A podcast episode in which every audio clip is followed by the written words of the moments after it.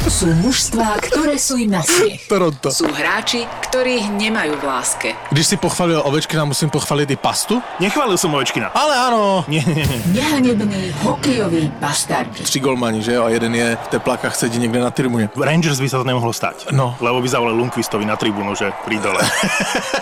Podcast bez lásky k blížnemu. Či očakávaš v tomto podcaste, že sa ťa stále budeme pýtať? Pavel, čo si tak myslíš o aktuálnej forme Filadelfie? Víš, proč on je na mě takovej? Lebo nemal žemľu. Ne, ne, ne, viděl jsi e, včerajší Instagram, který jsem dal.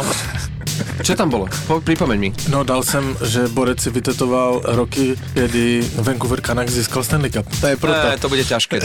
Podcast bez komentátorského kliše. On nemôže ísť do štvrtého útoku, to už spravili túto chybu v LA. Kováčuk nemôže hrať vo štvrtom útoku e, Jasné, že trikrát za tretinu. A prečo by si rozbíjal tretí útok, ktorý hrá momentálne fantastický pánik LR Hageli? Tam jedine na výmenu je pánik.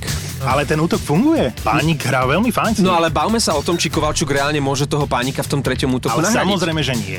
Podcast s Matušicom, Fenčákom a Tvarčikom. Všetky oči směřují na mě. Si- Užiješ tú minútu ticha, že? Another fucking check. Nehanební hokejoví bastardi. Vypočuj si ďalší podcast z produkcie ZAPO. ZAPO. Zábrná v podcastovách.